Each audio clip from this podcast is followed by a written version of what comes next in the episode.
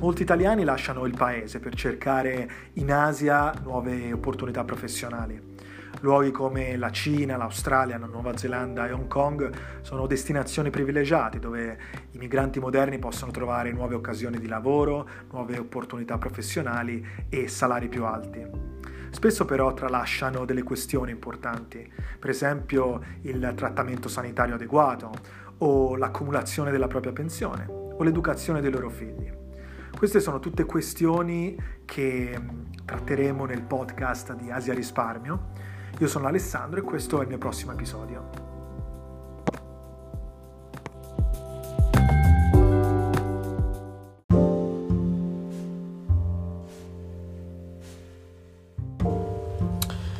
Dario, Martina e Marcella sono tre protagonisti di questa storia, di questo grafico che ci mostra come i benefit che ci vengono dati eh, dal nostro contratto di lavoro a Hong Kong eh, spesso possono essere migliorati, anzi sempre possono essere migliorati perché eh, in alcuni casi possono non essere abbastanza. Allora andiamo un attimino a vedere nei dettagli di cosa si tratta. Dario, come Martina e Marcella percepisce un salario, un NPF, un'assicurazione. Solitamente questi benefit vengono dati abbastanza, eh, diciamo, di base nei contratti di lavoro che ci sono a Hong Kong. Il salario ovviamente è un ammontare determinato dal datore di lavoro. L'NPF è il fondo previdenziale obbligatorio che bisogna eh, avere aperto nel momento in cui si inizia a lavorare a vivere a Hong Kong, l'assicurazione è una copertura medica che eh, viene data con i contratti perché a Hong Kong c'è un sistema sanitario prevalentemente privato e quindi è necessario essere coperti con un'assicurazione. Allora Dario eh, decide di potenziare il proprio salario mettendo il 15% in una pensione privata. Perché potenziare? In pratica il salario a Hong Kong è più alto rispetto a quello che si prenderebbe in Italia, questo perché la tassazione è minore, di conseguenza il netto in busta a pagare risulta essere più alto. Tuttavia, proprio perché la tassazione è più bassa, sul, sul breve termine ovviamente è evidente il vantaggio che si ha nell'avere un netto in busta, in busta paga più alto ci può permettere uno stile di vita maggiore, coprire le spese e via dicendo. Tuttavia sul lungo termine la mancata tassazione eh, non ci porta ad avere delle, eh, un supporto previdenziale, non ci porta ad avere delle pensioni.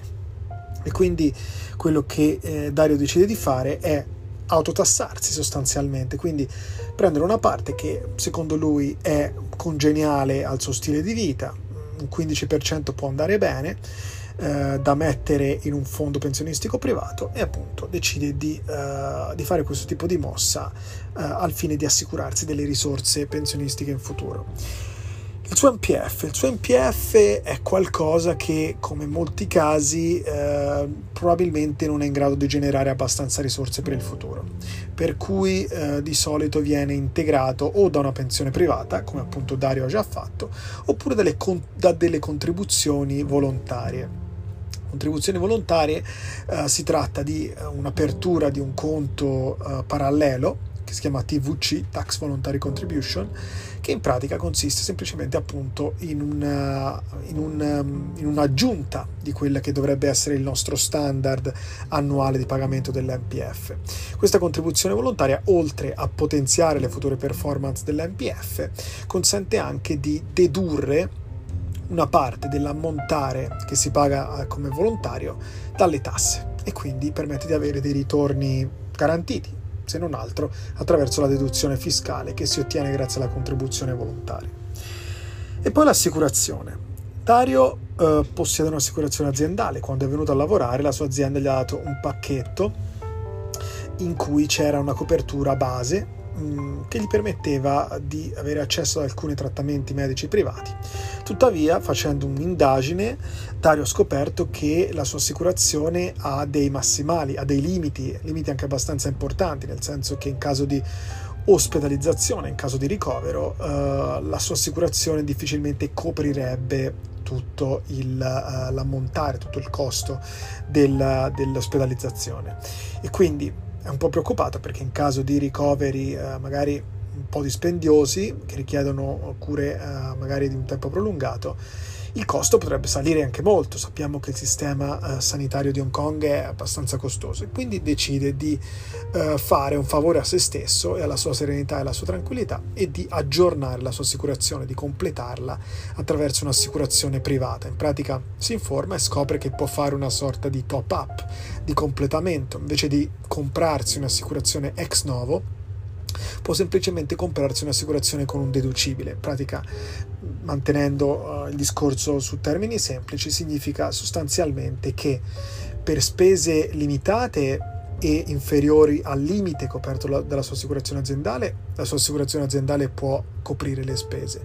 Nel momento in cui ci sia un trattamento medico che eccede questi limiti, entra in gioco la sua assicurazione privata. Quindi eh, è una mossa molto intelligente di completamento assicurativo che insieme alla uh, pensione privata che si è aperto e all'aggiunta al suo MPF account crea una situazione di pianificazione finanziaria positiva nel caso di Dario che ottimizza la sua permanenza uh, a Hong Kong e gli permette di trarre dei vantaggi sia sul breve termine, ovviamente legati alla sua progressione professionale e al suo salario più alto, sia sul lungo termine grazie alle rendite maturate dalla sua pensione privata e alla sua assicurazione che gli permette di stare tranquillo. Andiamo avanti, Martina. Martina decide di mettere il 12% del suo salario in un piano di risparmio a lungo termine e il 7% in uno a medio termine. Questa mossa permette a Martina di creare sia una rendita pensionistica sia una rendita passiva pre-pensionistica. Quindi eh, diciamo che l'investimento che Martina fa è maggiore rispetto a quello di Dario che abbiamo visto in precedenza, però diciamo che Martina nei propri 50 anni probabilmente avrà già a disposizione una rendita che gli potrà permettere di rallentare il ritmo lavorativo, addirittura di magari di, di smettere di lavorare e di uh, avere un prepensionamento. Per quanto riguarda il suo MPF, eh, Martina fa una mossa molto interessante, fa il consolidamento. Capita infatti che molti expat lavorino per diverse compagnie durante il loro uh, soggiorno ad Hong Kong e ogni compagnia apre un nuovo contratto, apre un nuovo account MPF e di conseguenza dopo qualche anno ci si ritrova con eh, diversi account MPF disseminati per, eh, per la città, aperti da varie compagnie e diventa difficile monitorarli e questo creerà problemi in futuro quando si deciderà di prelevare le proprie risorse. Quindi quello che Martina decide di fare con il suo agente che gli ha aperto i suoi piani di risparmio e la sua pensione privata, è di fare un consolidamento NPF, cioè in pratica di riunire tutti gli account da NPF in un unico account che può essere monitorato uh, e dal quale potrà potranno essere più agilmente prelevate le risorse finanziarie future, che verranno poi integrate ai, alla rendita passiva che si è costruita privatamente, alla pensione privata che si è costruita privatamente. Quindi questo è anche il vantaggio di lavorare con un agente, con un broker che ti segue, perché eh, può permetterti di, ehm, di convogliare presso un unico canale le varie risorse finanziarie che serviranno in futuro. Assicurazione, che cosa fa Martina con la sua assicurazione? Beh, lei quando ha firmato il contratto l'azienda non gli offriva un'assicurazione aziendale, gli offriva un budget monetario con il quale poteva prendersi l'assicurazione che voleva. Quindi ha sempre contattato il suo agente che gli ha aperto i vari piani, ha fatto il consolidamento del suo MPF e gli ha chiesto che tipo di assicurazione gli consigliasse per stare tranquilla l'assicurazione privata che gli conferiva un full coverage dal punto di vista ospedaliero eh, rientrava nei budget offerti dall'azienda e quindi si è potuta procurare un'assicurazione privata anche in questo caso che gli permette di avere una copertura completa in caso di ospedalizzazione quindi di sfruttare al massimo la propria esperienza uh, ad Hong Kong con uh, serenità e sicurezza. L'ultimo profilo che analizziamo in questo episodio, in questo grafico, è quello di Marcella. Che cosa fa Marcella con il proprio salario? Il 20% va in una pensione privata, il 3% in un fondo per i figli. Quindi in questo caso Marcella fa una pianificazione doppia, una parte per se stessa, che va nella propria pensione privata e il 3% va per i figli, quindi inizia a pianificare anche per eh, la generazione successiva, per i propri figli. Eh, è una mossa anche qui molto intelligente perché eh, nel contesto di Hong Kong vi sono possibilità interessanti per far fruttare del valore anche per bambini piccoli. Quindi non occorre investire somme magari super ingenti eh, se eh, si vuole comunque creare un fondo per l'istruzione dei propri figli. Con il proprio MPF eh, Marcella decide di farsi assistere dal proprio agente o da un esperto per uh, scegliere i fondi. Sappiamo bene che l'NPF molto spesso ci viene messo davanti quando firmiamo il contratto e ci dicono di scegliere i fondi che vorremmo che, in cui il nostro NPF fosse destinato. Però molto spesso questo tipo di lavoro è, det- è un lavoro per addetti ai lavori, ci vogliono delle conoscenze, delle competenze e dell'esperienza negli investimenti nei mercati finanziari internazionali. E gran parte delle persone che vengono a lavorare a Hong Kong non sono tutte in finanza, anzi, soprattutto i connazionali lavorano in altri tipi di settori, dal design alla moda, alla ristorazione, eh, all'import-export, al retail. E quindi eh, con, eh, diciamo, scegliere, selezionare i fondi da mettere nel proprio NPF non è una cosa molto semplice, con il risultato che eh, tanti professionisti vanno un po' a caso, scegliendo o tutto conservativo o tutto aggressivo o scegliendo i nomi che gli sembrano più compiacenti. E quindi si rischia di avere delle performance povere per quanto riguarda il proprio Mandatory Prevident Fund e quindi Marcella decide di parlare, di avere una consulenza con una persona che può aiutarla a scegliere i fondi giusti in modo da ottimizzare anche questa risorsa.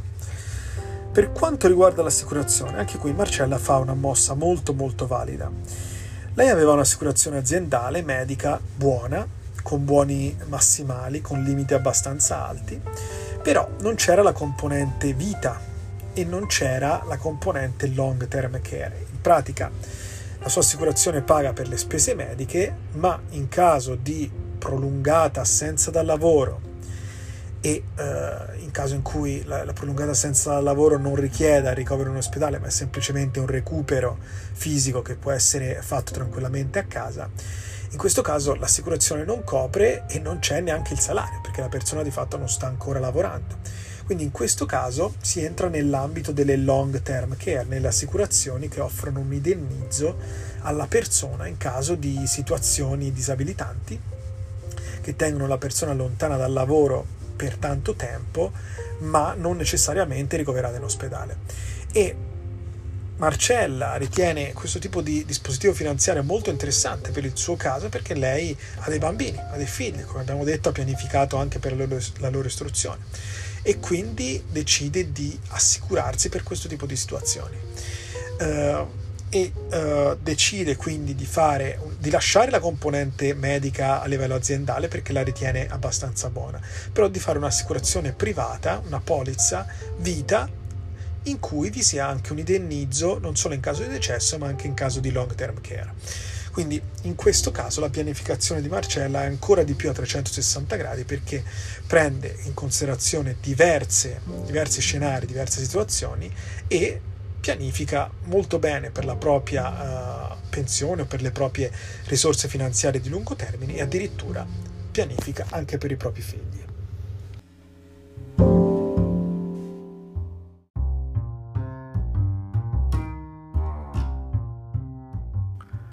Questo era un altro episodio del podcast di Asia Risparmio. Spero che ti sia piaciuto e tu ne abbia tratto informazioni utili.